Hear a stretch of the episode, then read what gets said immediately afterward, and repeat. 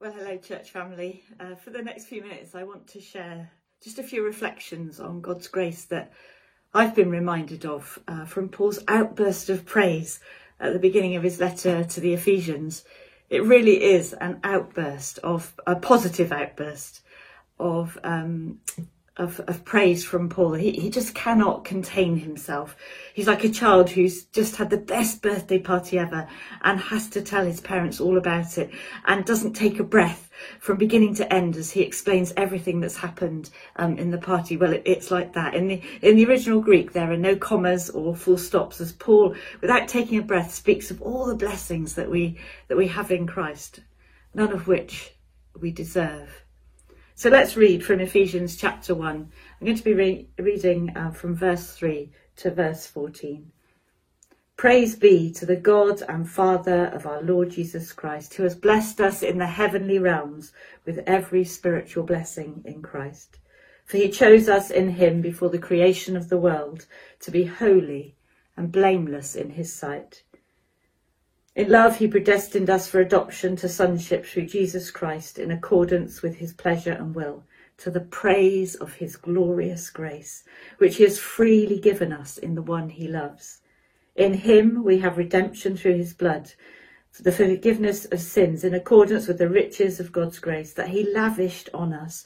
With all wisdom and understanding, he made known to us the mystery of his will according to his good pleasure, which he purposed in Christ to put into effect when the times reach their fulfillment, to bring unity to all things in heaven and on earth under Christ.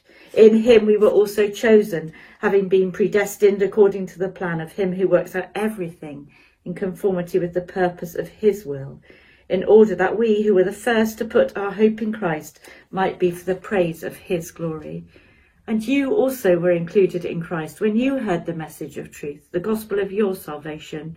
When you believed, you were marked in him with a seal, the promised Holy Spirit, who is a deposit guaranteeing our inheritance until the redemption of those who are God's possession to the praise of his glory. Last week, if you were with us, we listened to and unpacked the parable of the prodigal son.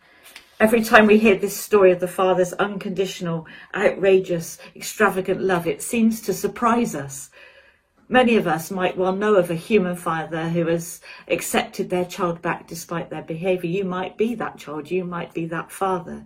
But this story surprises us because Jesus isn't talking about an earthly father. He's talking about God. God, God is like a father, like the father that in the story. This is the sort of love that God the Father shows to us.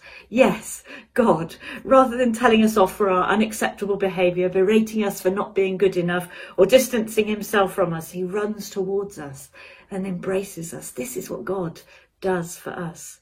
We began our series looking last week at um, our series looking at the fatherhood of God last week. You could say we were looking at what God does. He loves us, bursting with love for us. And that love is available to all who will receive it in faith.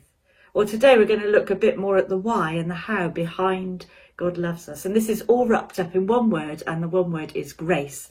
Grace is the undeserved or unmerited favour of God towards us, towards you, and towards me. We can do nothing to earn or deserve God's grace. It's freely given to us by Him. Paul says in Romans 3:24, all are justified freely by his grace through the redemption that came in Christ Jesus. The Apostle Paul experienced God's bursting love, didn't he, when he met him on the Damascus Road? I'm sure you remember the story. Paul had been persecuting the Christians, full of hatred towards those who followed Jesus, and he worshipped, um, and those that worshipped uh, Jesus, saying that he'd risen from the dead. But then he met the risen Jesus himself. His eyes were opened, and he became a follower instead of a persecutor. Paul experienced God's grace. He discovered that despite his behaviour, despite his rejection of God, his inability to undo what he'd done or make up for what he'd done, like the father in the story, he, God welcomed him and loved him regardless.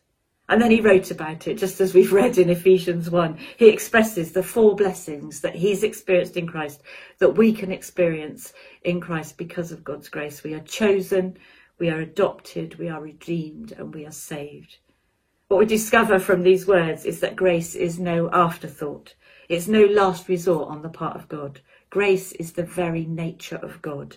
His desire, desire to show us his grace was planned from the beginning of the world, even before the world was created. And what we dis- also discover is that grace comes at a cost.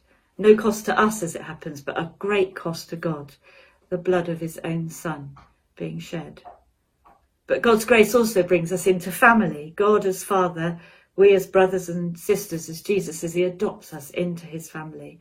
And grace also sustains us as the Holy Spirit keeps us until the day we die or Jesus comes again. These are acts of grace planned before the creation of the world because God's very nature is grace. Beyond our imagining is the fact that before the creation of the world, God longed to share his love. Long before the creation of the world, God, Father, Son, and Holy Spirit had in mind a people who would know and experience and be in relationship with God intimately and completely, despite their sin and their failing. When God shows us favour, undeserved favour, grace, it's because He has chosen to do so, even before we were born. This is all on the part of God. It's got nothing to do with us, planned long ago and planned in love. But God also knew before the creation of the world that we did not deserve his love because we would disobey him and go our own, own way, live to please ourselves rather than him. God knew that his longing for a people who were holy and blameless like his son wasn't possible because we could never do it. We could never live up to that. We could never earn we could never deserve the right to be friends or sons and daughters of God. Like the prodigal son that we were looking at last week, we've wandered, haven't we, far from home. We've allowed pride, thinking we know best, thinking that we know how to live on our own, that we don't need God, because of our own selfish desires and our unhelpful obsessions that have all driven us away from God. Like the prodigal son, we've wandered far. And yet, here in these verses, Paul speaks of the riches of God's grace that purposed his son to die on the cross. Even before the world began, God purposed that his son would pay the price so that we could be redeemed and forgiven, so that he could shower his love on us. Such grace that has made a way for us when we were completely and are completely unable to do it for ourselves. God's grace shown to us in his son so that we could be called sons and daughters of God. I wonder though if you're like me, these truths aren't new to you today. You know you're chosen. You know you're adopted. You know you've been redeemed by the blood of Jesus. You know that you are sealed by the promised Holy Spirit. And yet sometimes you have this nagging doubt that God isn't pleased with you, or this niggle that you might not be included in his family, or this gnawing away in your mind that you need to prove your worth, or this notion that you can perhaps please God even more by the way that you live. Well, I'm guessing that many of us have these or similar wrestles some of the time, maybe much of the time.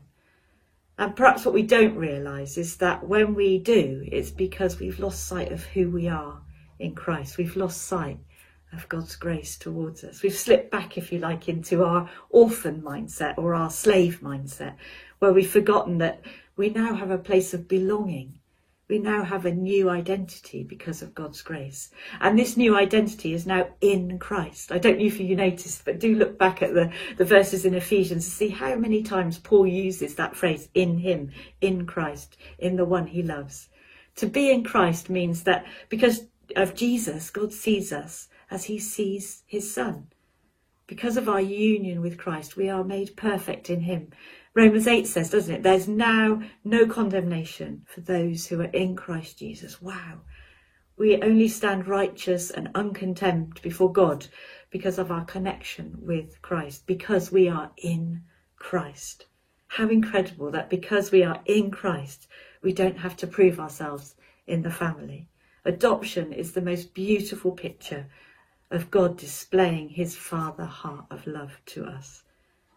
We were orphans in our sin, and God looked on us even before we existed and said, I love you, and I choose to set my love on you.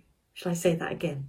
We were orphans in our sin, but God looked on us before we even knew that he existed and said, I love you and I choose to set my love on you.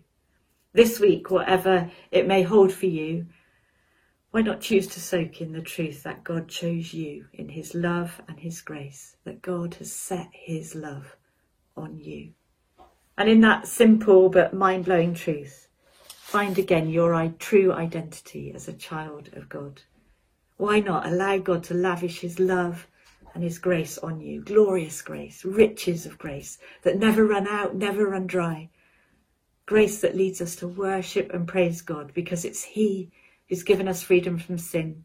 It's he who's taken us from being a slave to a life, a, a slave uh, to life of constantly trying to please him and prove our worth.